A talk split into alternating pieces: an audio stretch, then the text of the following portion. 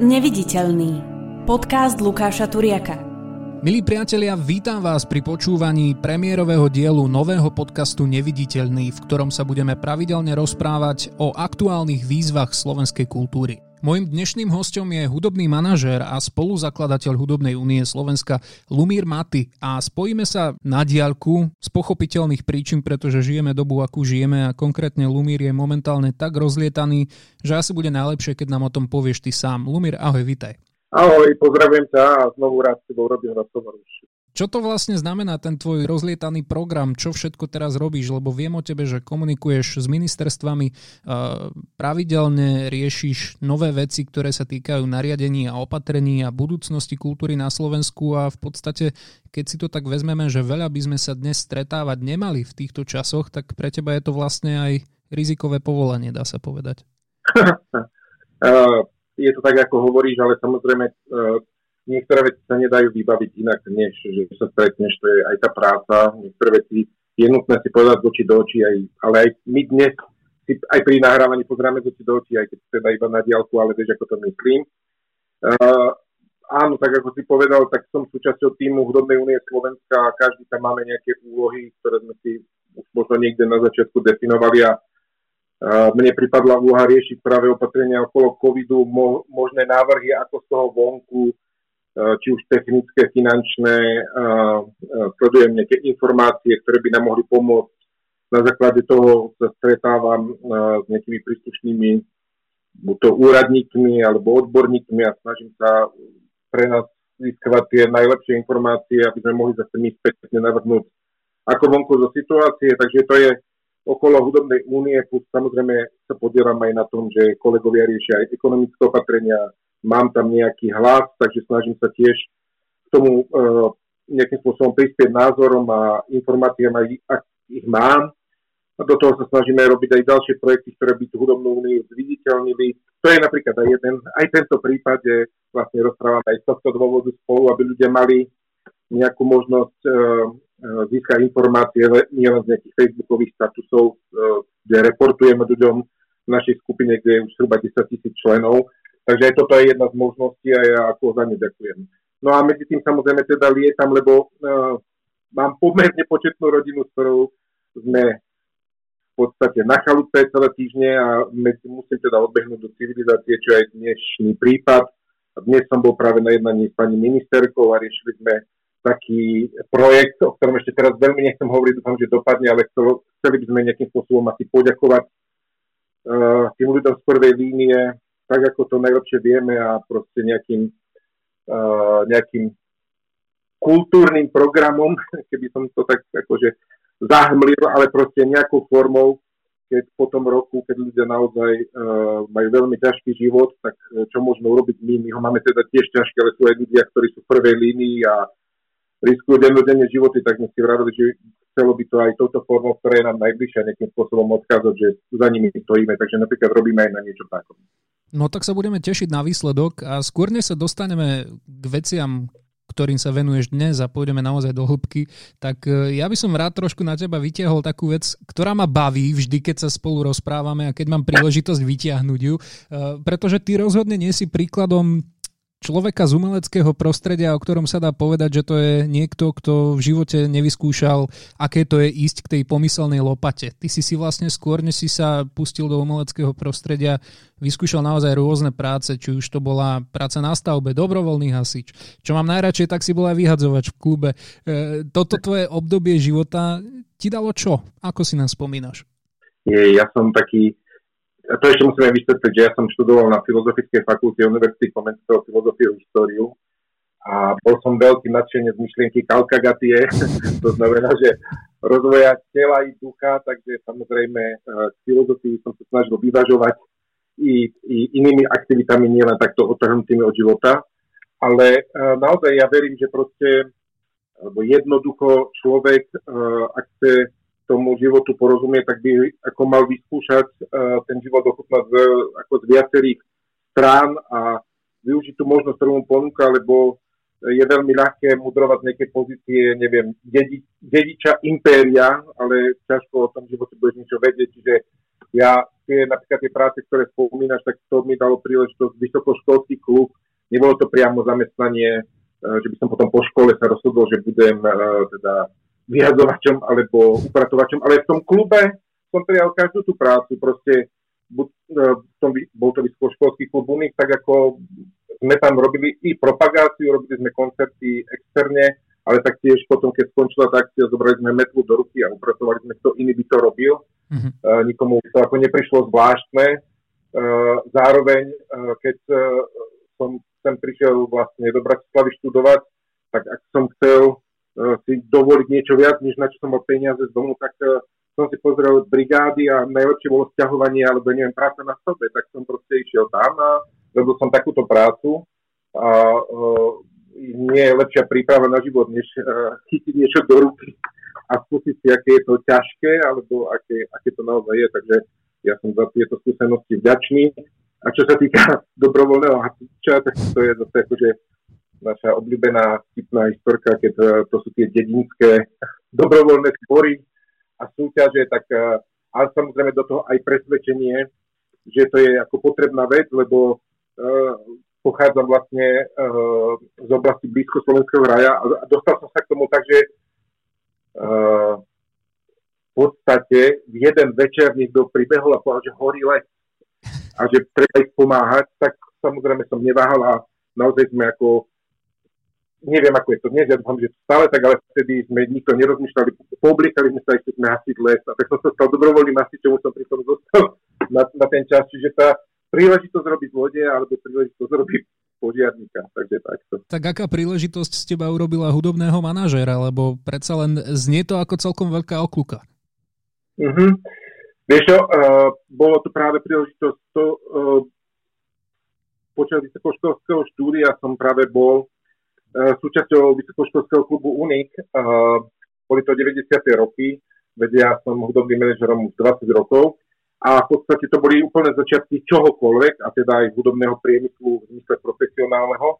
A my sme tam v podstate vymýšľali nejaký program, ale zároveň v tom čase vznikla potreba usporiadateľskej služby na koncertoch do zahraničia a tak ďalej. A to boli také divoké časy, keď vlastne všetci robili všetko, nikto nevedel nič robiť poriadne a my sme v podstate urobili profesionálnu sporiadateľskú službu, ktorá myslím, že aj dodnes robí na Pohode, najväčšie festivály, tak ďalej, bol som v jej začiatkoch. Mm-hmm. Takže takto sme sa dostali v podstate z toho vysokoškolského bunku na kultúrne podujatia. Následne zoslovovali umelci na turné, zabezpečovali sme aj najväčšie zahraničné hviezdy, robili sme im osobnú ochranu, to je tá ochranka, ktorú som spomínal. Čiže mal som možnosť v podstate sa pozrieť na ten svet showbiznisu z toho backstage, z toho, ako to funguje vzadu a získať tie skúsenosti. Z toho som sa posunul do roviny poradenstva, keď vlastne človek, keď trošku disponoval nejakou inteligenciou, nebolo veľmi ťažké ako zistiť, že čo tam naozaj funguje, čo nefunguje, čo by chcel urobiť lepšie. Mm-hmm. Takže potom sme už v podstate neriešili len otázku bezpečnosti, ale aj produkcie. A to už máš ako na skok k tomu manažmentu. Ja som potom následne na konci školy vďaka vzťahu sa presťahoval do Prahy a v podstate tam som si založil, ja neviem, s takým odstupom časovým, ale vlastnú spoločnosť. Niekí kolegovia zo Slovenska sa tiež presťahovali z vysokoškolských štúdií, ale aj takých, ktoré som poznal z iných oblastí, tiež do Prahy, dali sme sa dokopy, vytvorili sme agentúru a v podstate sme profesionalizovali tie naše skúsenosti, ktoré sme mali z Vysokoškolského klubu a tak. Poďme si povedať pre ľudí, ktorí do toho až tak nevidia, čo vlastne tá práca hudobného manažéra obnáša. Ja viem, že pre teba, ktorý si v tom každý deň, i keď teda v súčasnej situácii asi až tak veľmi nie, pre teba sa to možno môže zdať ako úplne triviálna otázka, ale niekto si ten pojem manažér predstaví ako ten týpek so zlatými hodinkami, ktorý vyjde z toho backstage a pleskne po zadku tú svoju zverenkyňu a žuje žuvačku a vieš, má to predsa len také konotácie možno z tých amerických filmov z 80-tých rokov, že nie celkom takého človeka s čistou dušou, ale predpokladám, že o tom to asi nie je. My sme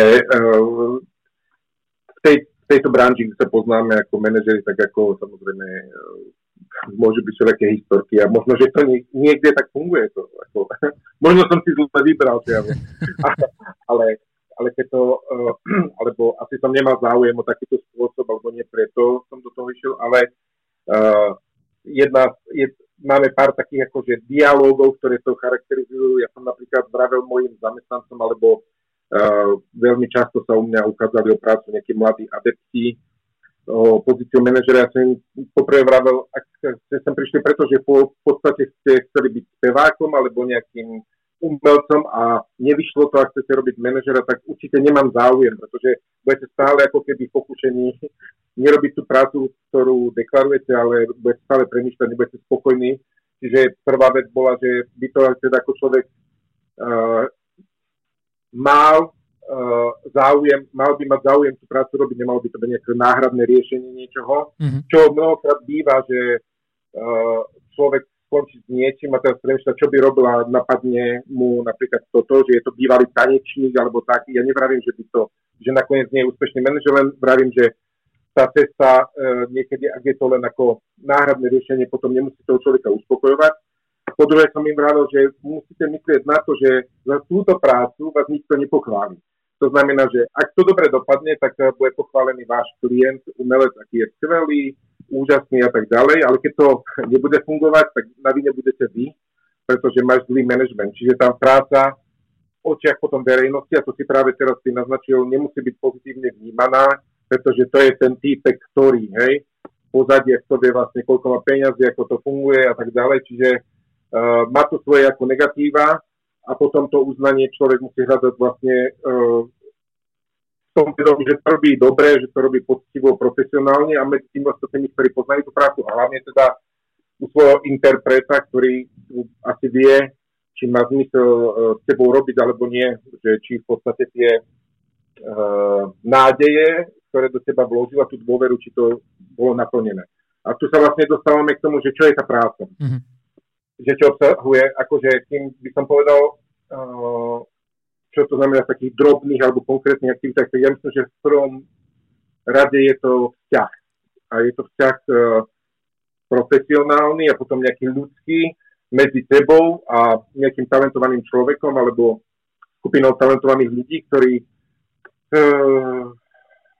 sa rozhodnú, že ty si ten človek, ktorý im pomôže sa dostať z bodu A do bodu B, nech už to znamená čokoľvek, alebo C, alebo D, že dôverujú to, že práve tvoje schopnosti, možnosti, kontakty, skúsenosti sú tie, ktoré potrebujú, aby naplnili tie ambície ľudské, ale i profesionálne a vlastne spolu takýmto spôsobom idete po tej ceste a pomáhaš tomu človeku s talentom tie jeho ambície naplniť. Bolo by dobre sa s nimi samozrejme stotožniť, lebo je ťažké robiť niekým alebo niečo, za čím si nestojíš. No a potom vlastne táto dôvera, tak to nad tým sa potom premieňa do nejakých dennodenných aktivít a tie závisia od toho vlastne v akej pozícii ty si, či si proste samostatná jednotka, keď v podstate robíš prácu možno, ktorá zahŕňa x povolaní ďalších, nielen management, alebo či si v pozícii, že si súčasť nejakého tímu, keď máš úzko vyšpecifikované, čo ten management je a potom ostatné veci robia tvoji kolegovia, alebo si v pozícii šéfa nejakej agentúry a robia to tvoji zamestnanci, alebo si niekto, kto síce ako je nezávislý, ale tie ostatné veci outsourcuje napríklad najíma si externého PR manažera alebo ajťáka, stylistov a tak ďalej. Sú aj ľudia, ktorí toto všetko dokážu urobiť v jednom? Máme takých manažerov na slovenskej scéne, ktorí skrátka si vezmu toho svojho zverenca a spravia pre nich všetko, od sociálnych sietí cez PR, po rozhadzovanie kontaktov, po booking a množstvo ďalších vecí. Dá sa to vôbec? No, takto. V podstate všetci sme začínali takto. Áno, takto začínaš, keď chceš, ak to nie je tak, že vstúpiš teda do nejakej organizácie alebo do nejakej agentúry alebo k niekomu, tak je to na tých začiatkoch povedzme takto. Aj ten tvoj umelec je nejaký začínajúci a ty si začínajúci manažer a skúšate, čo by akože najviac fungovalo, keď to povieme, a snažíš sa radiť so staršími, získavať kontakty, rady teda a teda. No a postupne, ako narastla tá činnosť, tak samozrejme ty niečo ti ide lepšie a viac sa tomu venuješ a niekde zistíš, aha, síce by som to mohol robiť, ale nie som tak efektívny ako, ja neviem, Vierka, ktorá proste je som profík a vygeneruje nám nejaký, ako, nejaké pozitívne benefity, ktoré budú určite presiahnuť to, koľko nás bude stáť, tak začneš to zvažovať. Samozrejme, že či to, že ty budeš tomu venovať celý týždeň a výsledok bude, ja neviem, teraz merateľné 100 eur, ale ty dáš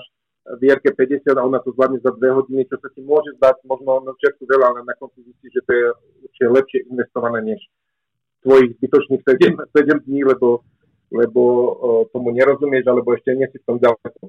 Ale samozrejme, tých ľudí je, aby sa v tých jednotlivých oblastiach vzdelávali a boli ďalej, aby aspoň na tej úrovni dostačujúcej zvládli čokoľvek a už potom len pri tej vysokej špecializácii sa snažia konzultovať, či už práve nastavenie nejakých kampaní, sociálnych sietí. Samozrejme, nebudeš, asi keď nerozumieš móde, radiť tomu klientovi alebo spevákovi styling, toho máš stylistov. Keď nie si vyštudovaný hudobník, tak nebudeš riešiť, nebudeš sa starať do pozície producentskej pri CDčku, ale na druhej strane budeš taký, necháš pozíciu, že keď tie veci budú hotové, tak sa k nim vyjadriš, či podľa teba sú napríklad hrateľné v rádiu a majú nejaký komerčný potenciál. Budeš sa vyjadrovať z pozície, ktorej si myslíš, že si ako povolaný a že ten tvoj názor má váhu. Čiže postupne si vyselektuješ, že kde je tvoje miesto. Skúsme byť teda konkrétny, lebo zatiaľ sa rozprávame tak všeobecne, ale mohli by sme použiť ako príklad jednu z tvojich zverenkýň, Celeste Buckingham. Pri nej by sa dalo povedať, že ty si ju, ak to tak s úsmevom poviem, vypiplal vyslovene, lebo ona vlastne vyšla zo Superstar a bola naozaj mladá vtedy. Ak sa nemýlim, tak prvý hitový single jej vyšiel, keď mala 16 rokov? Áno. Áno. Ty si sa v podstate vtedy stal pre ňu takým otcom v tomto smere, ak sa nemýlim, tak aj dodnes ťa tak s úsmevom oslovuje. Áno, volá ma otec. Čo je vtipné, lebo keď volá s mojimi dcerami, ona je momentálne na Madeire, tak potom by ich to trošku zmiatlo, že teda či je ich vlastne sestra, oni ešte toho nerozumejú, tak to je vtipné, že... Takže mám kopu dcer v tomto zmysle, ale keď sa vrátime úplne na ten začiatok, tak to je práve o tom, že aký typ vzťah máš zadefinovaný s tým umelcom. O tom rozhoduje mnoho vecí, vaše nejaké nastavenie ako povahové, potom v akej pozícii prichádza kto do toho vzťahu. A to znamená, že kto koho oslovil, aký je tam vek a tak ďalej.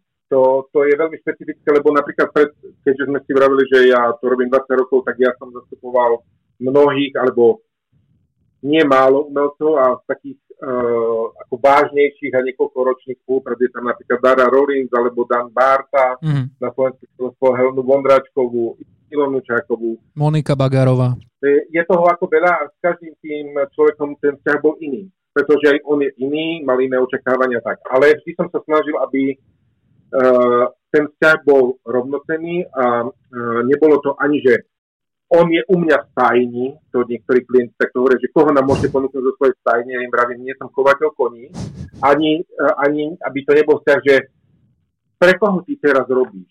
Ja vravím, nerobím pre nikoho, robím pre seba, že to je ako keby vzťah, snažím sa, aby to, aj tí ľudia chápali, že to je rovnocenný vzťah. Každý z tých ľudí v podstate potrebuje toho druhého. Mm-hmm. Okay? Ja by som mohol robiť aj s iným spevákom, tá daná spevačka by mohol robiť iným manažerom. Tam to je ako slobodné rozhodnutie tých dvoch ľudí alebo tej kapely, povedzme. Čiže hovorím si, že je to partnerský vzťah. V zmysle toho, že by mal byť vyvážený. No ale samozrejme, keď napríklad u tej Celeste to bolo dievča, ktoré mal 16 rokov, odišla zo Superstar a v podstate potom sa nič nedialo a to do okolností ja som bol jej klient, alebo jej vystúpenie som dohodil do nejakého obchodného centra vtedy a bol som tam ako zodpovedný človek, aby to bolo všetko v poriadku a keď som videl to jej vystúpenie, ja som dovtedy ju nejak nevnímal, nezaoberal som sa takýmto typom vystúpenia alebo spevákov, ktoré produkovala vtedy Superstar tak som ako netušil, že na tie pesničky, ktoré tam spieva, sú jej. Ja som myslel, že to je nejaké prevzaté, že skvelé hity, som si vravel, perfektne to spieva, vravím si, čo tu robí, prečo nemá ešte manažera a prečo je vôbec v obchodnom centre, mala byť na nejakom veľkom pódiu. Tak som jej vravel, že to, keď skončilo to vystúpenie, tak som jej povedal, že to je super, že odkoľko tie pesničky, ona povedala, že odo mňa. A vtedy som pochopil, že aha, takže toto je niekto s veľkým potenciálom. No a následne ma teda ale nič ďalej neprebehlo, ale táto informácia si s nej skvelá aj u jej mami. A následne som bol oslovený, či by som teda, keď som prejavil takýto záujem a pochopil som a odhalil tú hĺbku alebo veľkosť toho jej talentu, tak či by som predtým len to nezamyslel na spoluprácu. A ja som vlastne dostal ešte predtým, než vôbec Run, Run, Run bolo vonku a tak práve to CDčko aj s touto pesničkou a identifikoval som, že to je tá skladba, ktorá by mohla celé zdefinovať a s ňou sme v podstate začali spoluprácu a odtedy spolu robíme, no. Celeste je zaujímavý príklad aj preto, lebo ona si prešla už v pomerne mladom veku rôznymi fázami kariéry, aj rôznymi fázami svojho vlastného psychického prežívania slávy. Vôbec sa tým netají, rozprávala o tom, že cítila vyhorenie, že to pre ňu bolo ťažké, snažila sa po tých časoch, kedy prerazila so svojimi popovými pesničkami, trošku ísť do iného žánru s takou, nazvem to, že temnejšou hudbou, ktorá možno v slovenskom mainstreame a v tých najväčších rádiách ak si nenašla až takú popularitu. Asi pre ňu bolo potom ťažké sa s týmto celým aj vyrovnávať a predpokladám, že ty si bol tým subjektom, ktorý v tom celom zohrával úlohu, že si to s ňou musel prežívať. Do akej miery to bolo pre teba osobné a do akej miery si dokázal byť profesionálny? No, tak ako sme sa bavili, povedal som na začiatku, že ten vzťah je vždy aj profesionálny, aj osobný. To sa nedá oddeliť. Ja aj mojim interpretom na začiatku spolupráce alebo umelcom hovorím, že potrebujeme mať medzi sebou absolútnu dôveru. Je veľmi ťažké robiť s niekým, o kom sa napríklad niečo podstatné dozvieš až následne z novín a ty tam to nevieš. To je potom veľmi ťažké manažovať. Čiže na jednej strane ja ako vyžadujem od nich tú dôveru a viem veci, ktoré naozaj patria iba medzi tých najbližších ľudí, ale tú dôveru potom samozrejme nemôžem sklamať. Čiže to patrí naozaj iba mne a musím nejakým spôsobom, a to je jeden z rozmerov tej práce, byť aj psychológom, ale to je samozrejme aj vzájomné, chápať, čo sa deje v tom človeku, pokiaľ je to možné, samozrejme, pretože... Teraz som sa len zasmial, uvedomil som si, že mám štátnice z pedagogiky, didaktiky a detskej psychológie, že teraz rozprávam takýmto spôsobom, že vidím, že čo sa objavuje aj po rokoch vo mne, ale keď sa vrátim späť, že... Ďakujem za prednášku inak. Ja, to je zaujímavé, že všetko tam máš tam podvedomí poukladané a ono sa to objaví, stačí len správne to načuknúť. Mm-hmm. No ale v každom prípade to teda nie je márne, keď človek aspoň o tom, čo to vie. Je to takto, že takmer s každým umelcom si prejdeš takú fázu, ak je to dobre, tak je ako veľkého rastu a potom samozrejme tam prídeš do niekoho bodu a teraz ako si musíš nejak naložiť, lebo pre niekoho je to táto kariéra, čo by sme absolútne uspokojujúca, ale zároveň, ak si tam neprejde, tak je to veľmi devastujúce a devastačné pre toho človeka, pretože ako náhle tá krivka, lebo tá nie je udržateľná, nemôžeš ísť stále hore, proste príde to, že zase ideš dole, je to nejakým spôsobom, to stagnuje, potom opäť príde nejaký impuls a nie každý a naozaj hlavne umelci, ktorí si veľmi cituje povahy, takúto nestabilitu znášajú, alebo ten tlak, ktorý je ako verejne na nich vyvíjaný. My môžeme mať takú, povedal by som,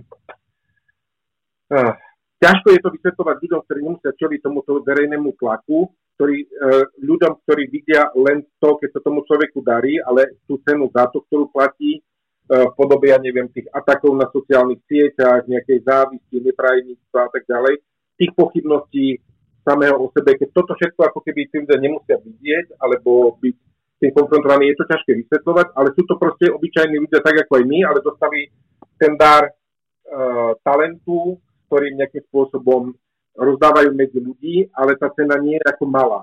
No a potom sú rozličné spôsoby, ako sa s tým vyrovnať. A napríklad prípad tej Celesty je taký, že ona nechce sa alebo nechcela, alebo nechce sa uskromniť s tým, že niečo funguje, tak budem stále robiť to isté, lebo už som si našla tú cestu, tak ako podstatné je, aby ma ľudia zvonku vnímali, že je to úspešné, aj keby ma to už nebavilo.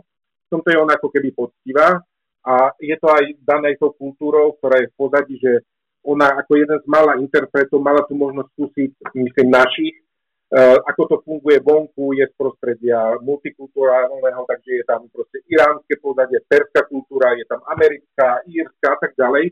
Tých vplyvov je tam veľa. Ja sám som s ňou absolvoval návštevy významných televízií, rádií v Spojených štátoch. V 70.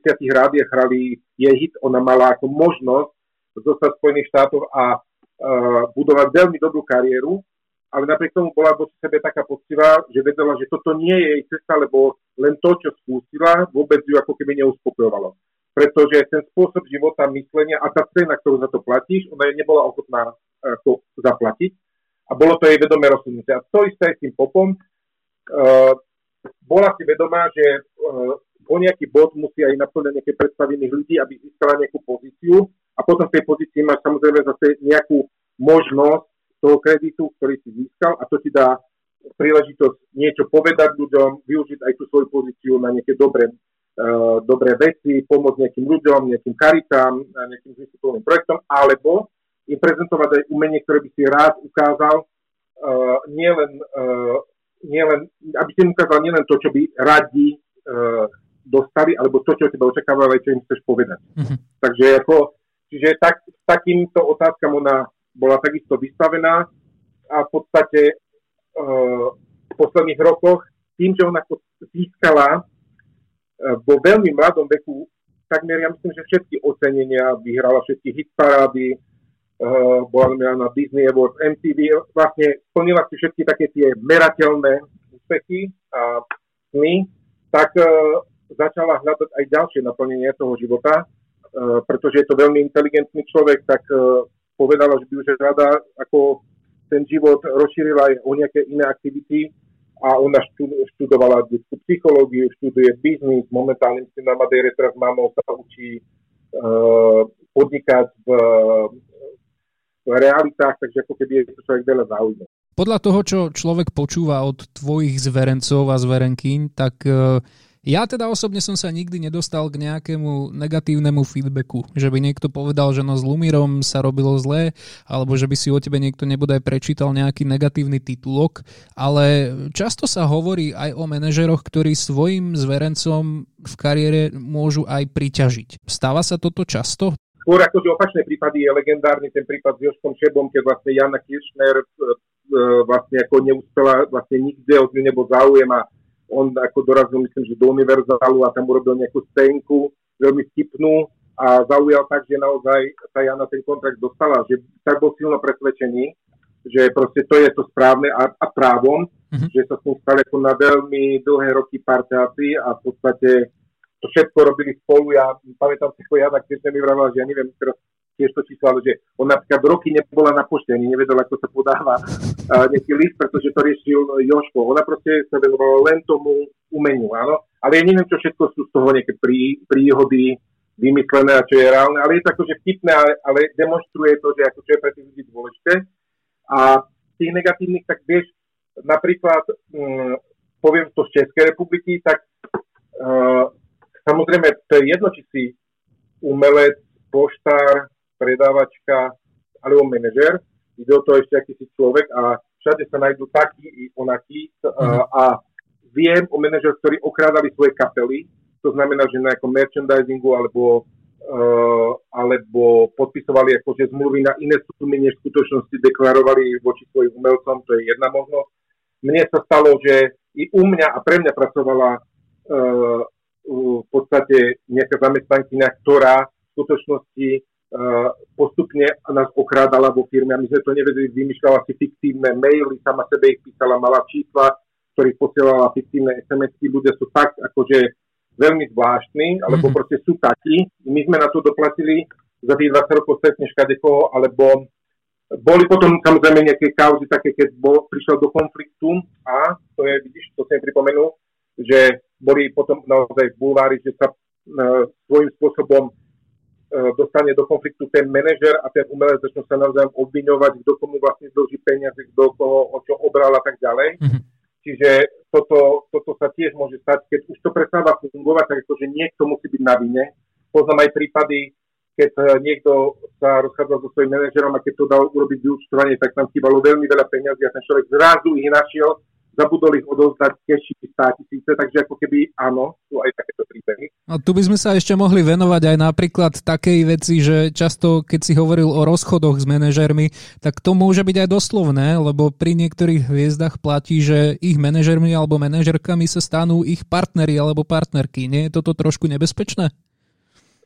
Ale určite, ja som absolvoval niekoľko vzťahov verejne známymi ženami v rozličných ako keby oblastiach, či to bola ako móda, alebo modeling, alebo aj speváčka. Bolo viac tých ako vzťahov a samozrejme potom v nejakom bode si sa ako rozhodne, že či chceš, aby aj tvoje súkromie bolo v podstate súčasťou nejakého verejného priestoru. Napríklad mne to nevyhovovalo a ja som sa vedome rozhodol, že v podstate toto nechcem ďalej absolvovať. Lenže bohužiaľ ono, keď si povieme, že aká je cena za takýto život, tak tá cena je, že ty si od rána do večera v tomto prostredí a v podstate nemáš inú možnosť alebo veľmi minimálnu stretávať sa s inými ľuďmi z iných oblastí, ako keby, ak to robíš ako naplno. Baviť sa o tom ešte aj doma pri večeri môže byť asi na nervy. No, to chcem povedať, tá možnosť výberu partnera z iného prostredia sa zužuje a potom, keď teda ste obidvaja z toho istého sveta a v podstate nemáte žiaden oddych od tej práce, to je jedna vec a tu je v akomkoľvek povolaní, ale zároveň do toho vašho súkromia, už to nie je súkromie, ale vám v tých starších časoch nazerá, neviem, bulvár a dneska sociálne siete a fanúčikovia, tak je to asi veľmi zložité a musí sa rozhodnúť, či vlastne chceš, aby toto bolo súčasťou toho života aj cenou, ktorú chceš zaplatiť. No ja napríklad nie a ja som vedome sa rozhodol, že toto nechcem absolvovať a v podstate až táto situácia, pandémia a tak ďalej ma donútila, keď som videl, že v podstate nie je nikto, kto by sa ujal tých problémov za tú kultúru, tak v podstate sa pridal po skupine ľudí, ktorí predtým boli, ja neviem, bas-gitarista a manažér a majiteľ klubu jazzového, ktorí si povedali, že ak to nebudeme riešiť my, tak v podstate to nikto riešiť nebude a to nás donútilo teda predsa len ako vystúpiť z toho pozadia a vyjadrovať sa k veciam a ísť ako s kožou na trh, lebo nič iné nezostáva, lebo doba je taká. Dostaneme sa aj k tomuto pôsobeniu v Hudobnej únii Slovenska, ale predsa len rád by som sa ešte v krátkosti povenoval Česku. Predsa len tá situácia v Čechách je momentálne asi odlišná od tej na Slovensku, minimálne čo sa týka prístupu k pandémii a jej vzťahu s kultúrou ako takou.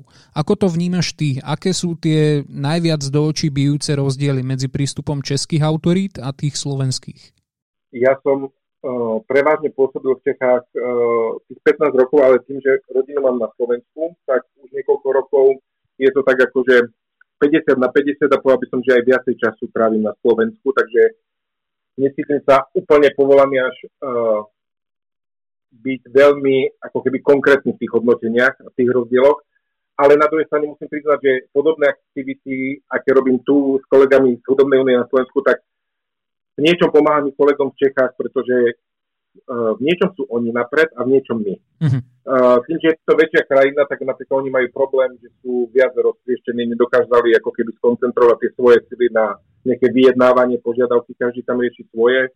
Nedostali sa tak ďaleko, povedzme, požiadavke na nejaké riešenia, ktoré na výnimky, spodujatí, na testovania a tak ďalej, tie technikálie, takže oni to riešili až teraz a konzultoval som pre nich, tak preto nejakú tú väzbu a informácie mám a zároveň ešte aj preto, že tam robím v Českej republike spolu s kolegom Československý ples, takže som nútený v tejto situácii z času na čas ísť do Českej republiky a riešiť tam veci s tým súvisiace. Čo sa týka nejakého postoja tých autorít slovenských a českých ku kultúre alebo k riešeniu, my máme ako samozrejme ani v Čechách, ani na Slovensku nie sme spokojní s tým, ako je to riešené. A častokrát to samozrejme vlastne argumentuje tým, že pozrite sa, ako to riešia tam a naopak. Čiže to samozrejme je taký skresľujúci pohľad, to tak býva. Česká republika ale v niektorých veciach, v niektorých riešeniach bola napred, pretože tam nemali deficitov, že sa menila vláda, takže ako plynule sa mohli venovať veciam. Toto bola iba ďalšia agenda, kdežto na Slovensku tí ľudia prišli do úplne novej situácie. Mm-hmm. Takže i to sme využili, ale napríklad ja, keď sme riešili prvé jednania a nejaké návrhy schémy pomoci, tak ja som sa inšpiroval v Čechách. Zobral som schému, ktorú tam mali, to bolo myslím za 900 miliónov pre pomoc kultúre a povedal som na jednaniach, prosím, nevymýšľajme niečo, na čo budeme robiť ešte ako pol roka to vymýšľať, dohadovať sa. Poďme sa pozrieť na to, či toto je funkčné, čo nie je funkčné, nepoužijeme, čo je. Poďme. A i ja, keď som priniesol tú schému, a to som zase ako kvitoval, tá schéma česká sa ukázala v niečom dobrá, ale zrazu bola tam chyba, že pri 900 miliónov českých korún, nie eur, tak tie podmienky boli nastavené tak, že nakoniec boli tam žiadosti iba za 50 miliónov, iba 5%, 6%. Bol to podobný problém, ako máme my na Slovensku. Sú to ako veľké ohlasované schémy a nakoniec sa všetci divia, že vlastne nikto to nemá záujem. Takže za problémy slovenskej kultúry môžeme ďakovať bratom Čechom, tak? Nie. Práve preto, ale áno, keď sme boli vtipní, ale práve to sme sa snažili potom toho vyvarovať. Doniesli sme tú schému a povedali sme si, áno, je fajn, ale toto je problém, keďže vidíme, že v tom plnení práve tento bod alebo táto podmienka spôsobuje. Ale inšpirovali nás, lebo boli o niečo ďalej, nemuseli sme naozaj... už mali 3 kolesa a to 4. sme vymysleli my. Tak ja ti položím možno ešte takú filozofickejšiu otázku, čo sa toho Česka týka. Dúfam, že sa nebudeš báť na ňu odpovedať, ale predsa len vnímaš tú krajinu aj čo sa týka toho kultúrneho podnebia a toho, ako tam kultúru vnímajú obyčajní ľudia a fanúšikovia, diváci. Sú podľa teba Česi kultúrnejší národ ako Slováci? Vážia si kultúru viac? Hovorí sa to, že je to ako kultúrnejší národ, pretože majú väčšiu históriu, dlhšiu ako keby štátnosť alebo väčšiu samostatnosť tej histórii, keďže som študoval históriu a filozofiu, keďže si mám zafilozofovať. Ale nechcem robiť nejaké exkurzy. Je to, samozrejme, to vyplýva z veľa vecí postoj tej kultúre a samozrejme aj z toho, ako dlho tá samostatná kultúra nejak ako svojbytne existuje. To sa proste nedá nejakým spôsobom oklamať alebo obísť. Tie roky je to živý organizmus, nejak sa vyvíja a musí prejsť nejakými milníkmi. Tak samozrejme, že asi nejaký rozdiel v tom bude, ale ja som dostal takúto otázku, že ani nie, či je česká kultúra, alebo či ako je tam pozitívnejší vzťah, alebo či sú ako kultúrnejší, ale že či vidím v tom rozdiely a aké. A ja som to demonstroval na niečom takom, keď si chcel filozofovanie. Napríklad na príklade hudby, aby sme nehovorili, že kto je lepší, horší a v čom, ale že ako ďaleko siaha v podstate vnímanie toho, že čo je pre niekoho dobre, pre niekoho zlé, pre niekoho bližšie alebo vzdialenejšie. Tak napríklad, keďže som študoval tú históriu, tak môžeme ísť do takého pozadia, že prečo je česká hudba nejaká, slovenská nejaká, v čom sú špecifika, z čoho by to mohlo vychádzať. A môžeme naraziť napríklad na to, že česká hudba je viac rytmickejšia, je tam obľúbenejší napríklad metal, dýchovka, country a prečo u nás je zase, nie sú dýchovky, ale sú to nejaké detvianská muzika, niečo na husličkách. Prečo my neinklinovali sme v tom čase, keď to bolo populárne k technu, tak ako Nemci, teda ako Česi a Nemci, ale my k houseu, k anglickej produkcii. A tieto konotácie prídeš niekde na začiatok a zistíš, že napríklad my sme kultúrny okruh, keď máme mekší jazyk, je tu maďarčina, ruština, polština a tá slovesnosť je iná, melodika iná a že pred nás bavia melodickejšie veci, melódie, harmonie a Česi sú v tom nemeckom kultúrnom okruhu napríklad osuňovaní, čo je rytmus, pochodovanie, preto to techno, preto tá dýchovka, čiže ako keby to môže veľmi ďaleko siahať tá nejaká skúsenosť a tá kultúrna stopa a ten skús, čiže to je veľmi ťažké. Ale keď chceme filozofovať, tak môžeme napríklad ísť takto. Hej? A ja som napríklad čítal veľmi zaujímavý postreh Martina Šimečku, myslím, o tom, ako tieto postoje stačí len to, že v akom prostredí kultúrnom a prírodnom žije ten národ, či má pocit, že ho ovláda, či je to krajina, ktorú nejak kultúrnil, alebo žije v nejakých údoliach, ktoré je divoká tá príroda, takže verí v nejaké sily, ktoré sú väčšie ako on, a to už ovplyvňuje tú ľudovú tvorbu, ľudová tvorba ovplyvňuje potom tú, popovú alebo modernú. Jasné, všetci sme počuli tie prirovnania o tom, ako zo severských krajín, zo Škandinávie vychádzajú tie najlepšie temné metalové kapely a podobne, takže naozaj ten obyčajný život asi ovplyvňuje vnímanie človeka a všetkých aspektov svojho života a potom aj na základe toho je schopný to pretavovať do svojho umenia a konkrétne do hudby. Ja by som sa ešte rád oprel aj o to, čo sa snažíš momentálne v Česku dosiahnuť a zorganizovať, a tento rok je to pre teba, povedal by som, že asi ťažký boj, keďže pustili ste sa do Československého plesu, na ktorom pracuješ v Čechách dlhoročne. Uskutoční sa, neuskutoční sa? Ako to vidíš? To by som ako musel teraz vysvetľovať ešte nejaké ako keby to pozadie tej našej snahy a históriu toho plesu a prečo vlastne sa snažíme to urobiť. Je to podujatie pod záštitou prezidentov a v podstate nadväzuje na niečo, čo je podujatie, ktoré funguje historicky najdlhšie v Českej republike a našťastie, alebo pre nás našťastie, je to práve spojené s tým slovenským elementom. V podstate história tých československých plesov, predtým to boli slovenský zoznam, nejaký spoločenský zoznamovací večer, potom to boli slovenské plesy, tak tu ten slovenský element reprezentujú už od roku 1969, myslím. Prvými moderátormi bol pán Václav Satinský Horníček, čiže toto je ako keby tradícia, ktorá nás zavezuje nejakým spôsobom udržať.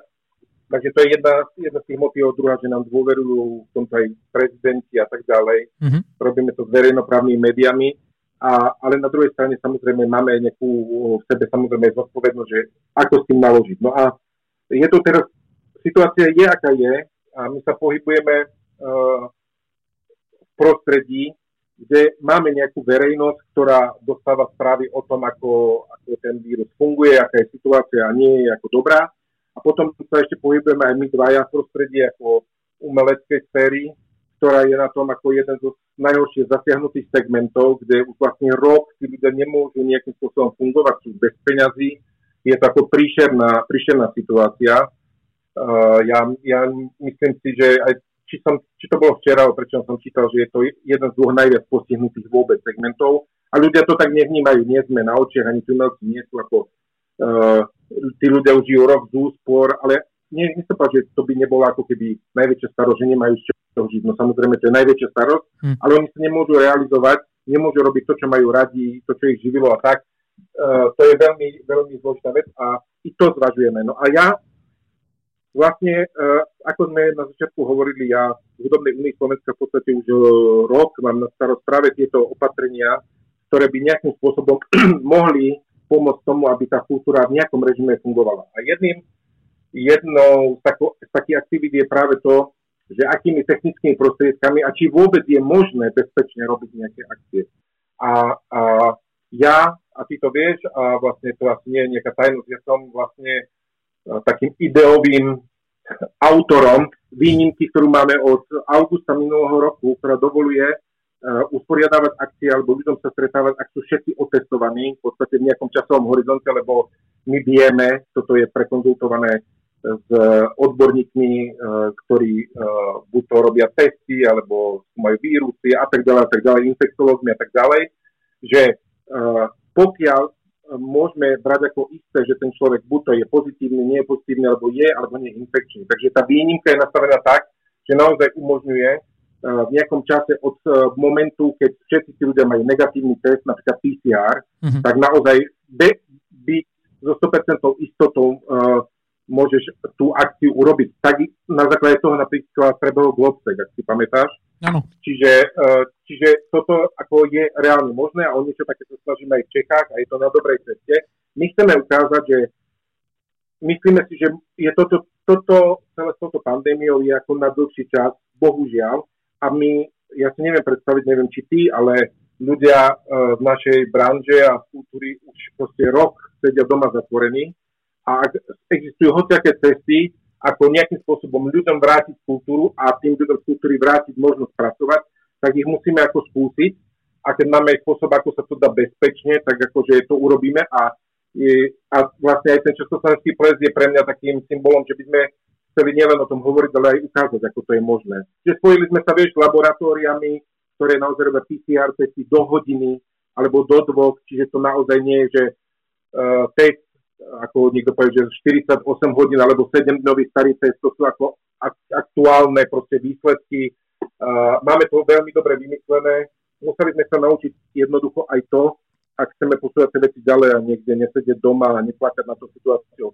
A chceme ukázať, že nie je ani riešením sedieť doma ustrašený a byť obeťou toho všetkého, ani na druhej strane byť nezodpovedný a hlásať nejaké konšpirácie o tom, že by to chýbkami. Samozrejme, my sme niekde v strede, kde by sme radi ukázali, že žiť sa musí, ale musíme sa chovať zodpovedne. Takže to je vlastne taký, ako keby náš prístup k tomu. Jasné. Ty si bol vlastne jedným z prvých, ktorí byli na sociálnych sieťach na poplach, keď sa ešte o korone u nás vôbec ani nechýrovalo, tak ty už si dával siahodlhé statusy o tom, ako sa situácia podceňuje, ako sa všetci sústreďujú len na voľby, ktoré teda potom v roku 2020 aj prebehli a až potom sa začala riešiť nejaká korona.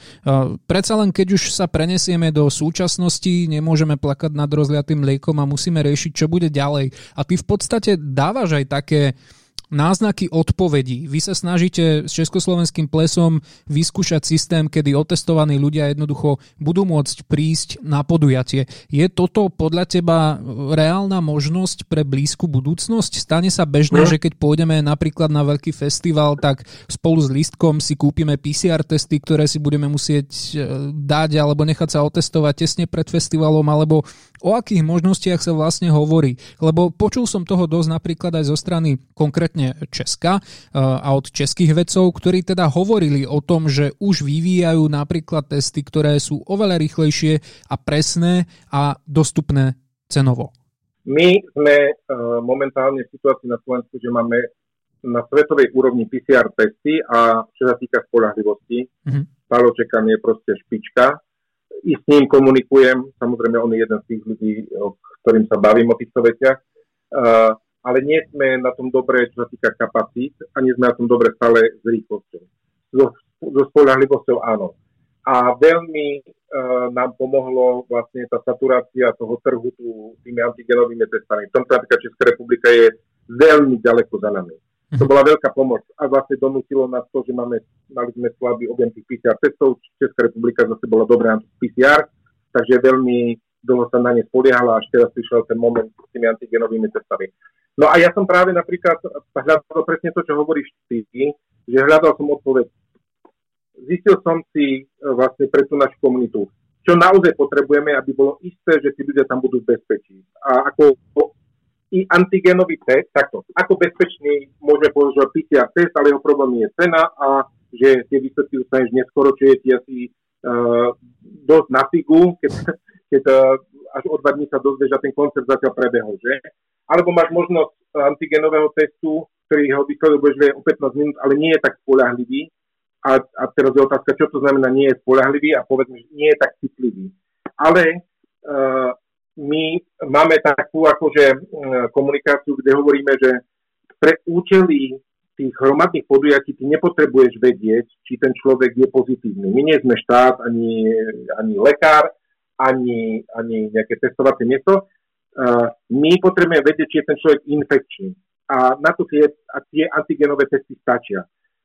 Čiže áno, samozrejme pri antigenových testoch by si potom mohol namietať, že to je riziko toho, že ten človek ale sám seba potom bude považovať za nenakazeného, to je alebo potenciálne ako neinfekčného, ale to my mu musíme samozrejme povedať, keby sme používali na koncerte alebo festivali antigenový test, že toto je výsledok teraz a tu, možno na 12 hodín, ale stačí to na ten koncert a je to pre účely iba tohto. U toho PCR tam má samozrejme väčšiu istotu na dlhší čas. PCR test ti povie, či si pozitívny, kdežto ten antigenový ti povie, či si infekčný. To musíme rozlišovať, to je veľká miera tej odpovede. No a na to, že aká by bola budúcnosť v tomto smere, no tak samozrejme to kombinácia testovania a vakcinácie. Problém ale je, že samozrejme všetci sa upierame letu, aby vlastne, poďme sa na to, že počasie nám výrazne pomôže to, a to nám pomôže, to je v každom prípade. My vieme, aký vplyv má počasie, UV žiarenie a tak ďalej, dokonca je to presne spočítané. A v kombinácii, že ľudia majú rúško a sú vonku, tak to je ako mizivá šanca, že sa nakazíš. Problém je, že ľudia nedodržiavajú tie opatrenia a toto je náš hlavný nepriateľ. Keby ľudia naozaj ctili tie pravidlá, tak by sme už možno aj teraz fungovali. Lenže ťažké to je, keď sa aj dohodnú nejaké pravidlá potom na tých koncertoch alebo na tých predstavách sa nedodržiavajú, tí ľudia sa tam nakazujú, je to potom argument proti nám. Tak bohužiaľ to tak je. Čiže musíš počítať aj s tým nedodržiavaním a preto sa potom zo strany tých odborníkov tie nároky na nás preháňajú, pretože oni ako trikrát istia tú nezodpovednosť ľudí, toho ich postoja.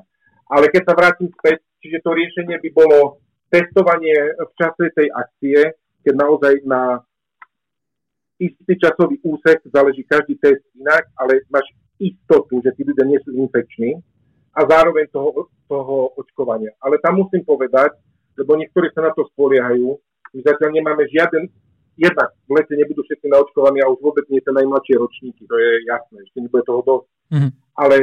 Ale na druhej strane my zatiaľ stále nevieme, či to, že ten človek bude zaočkovaný, znamená len jeho ochranu, alebo znamená aj to, že nebude infekčný. To znamená, že v čase, keď bude napadnutý, infikovaný, to u nás sa choroba neprejaví, ale bude ďalej roznášať. A hlavne sa do toho celého stále dostávajú nové a nové mutácie, ktorých ešte Boh vie, koľko bude do leta. Takže v podstate sa dostávame do situácie, kedy vôbec netušíme, čo bude. A ty to, čo si teraz spomínal, že testovanie na mieste podujatia. Kebyže mi to povieš takto pred rokom, tak ťa vysmejem.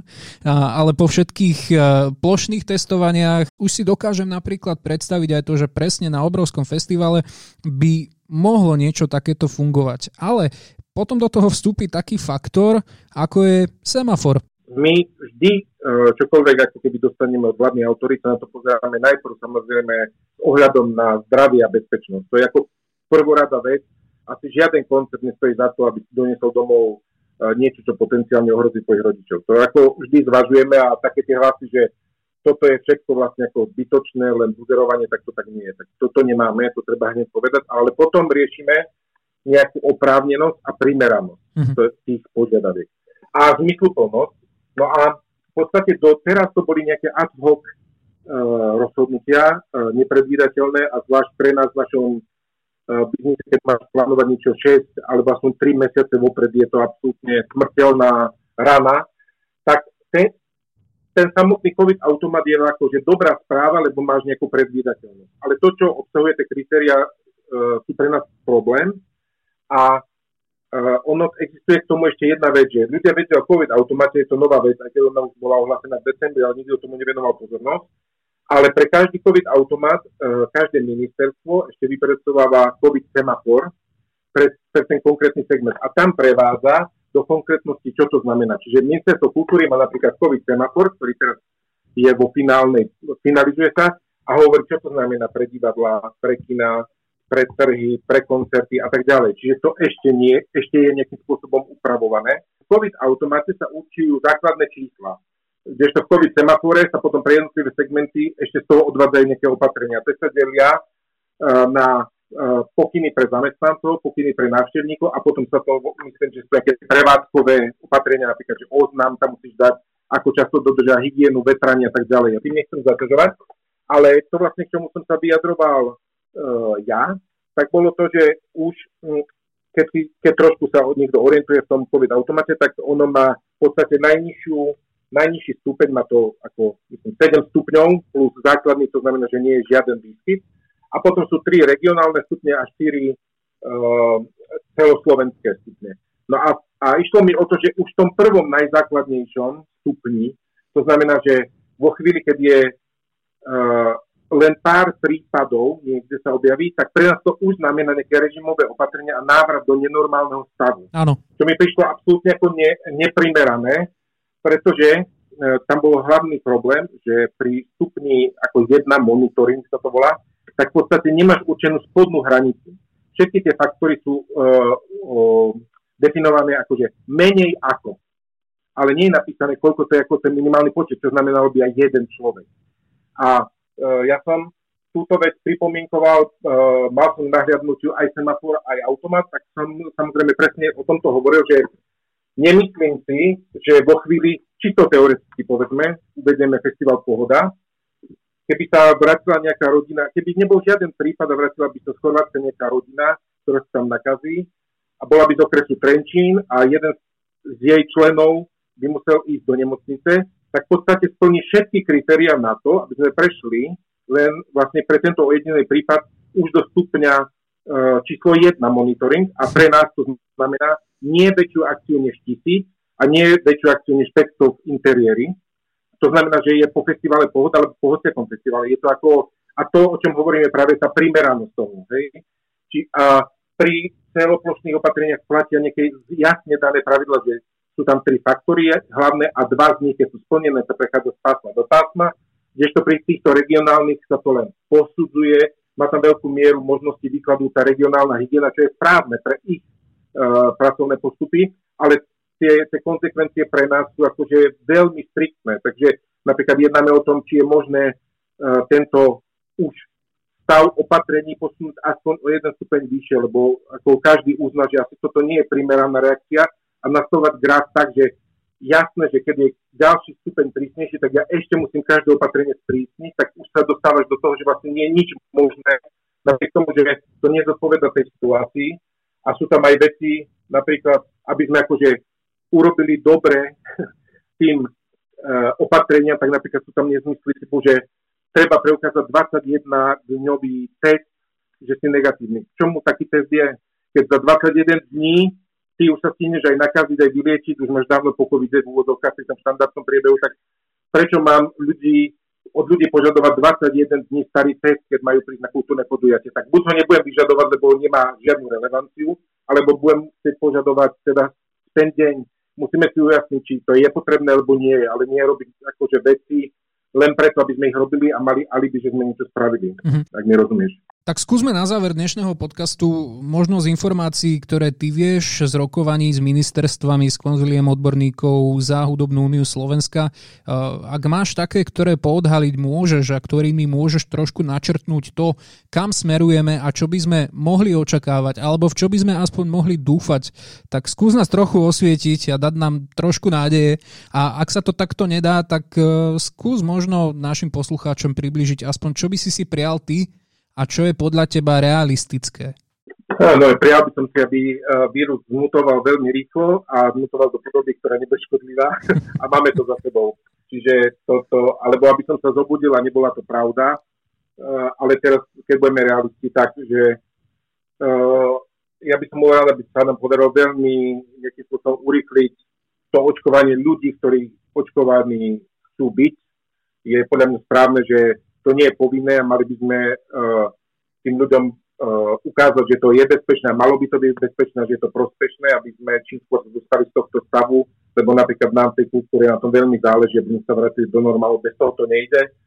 A takisto z toho prostredia, ktoré riešim ja, je druhá cesta, aby vedci pokročili, čo sa týka tých testov, na úroveň, keď budú veľmi jednoduché, bude si ich môcť urobiť doma za veľmi málo peňazí a v podstate budeš s kľudným svedomím môcť ísť vonku, alebo za svojimi rodičmi, alebo za svojou priateľkou, alebo do práce, lebo budeš vedieť, že si OK, nebudeš musieť žiť v strachu a v nejakej akože výčitka svedomí, či náhodou momentálne si nikoho nenakazuje. Taká veľmi nepríjemná situácia pre všetkých, aby si nebol z jednej strany obviňovaný, že si nezodpovedný, keď sa nejako vás z druhej strany, proste, že to preháňaš.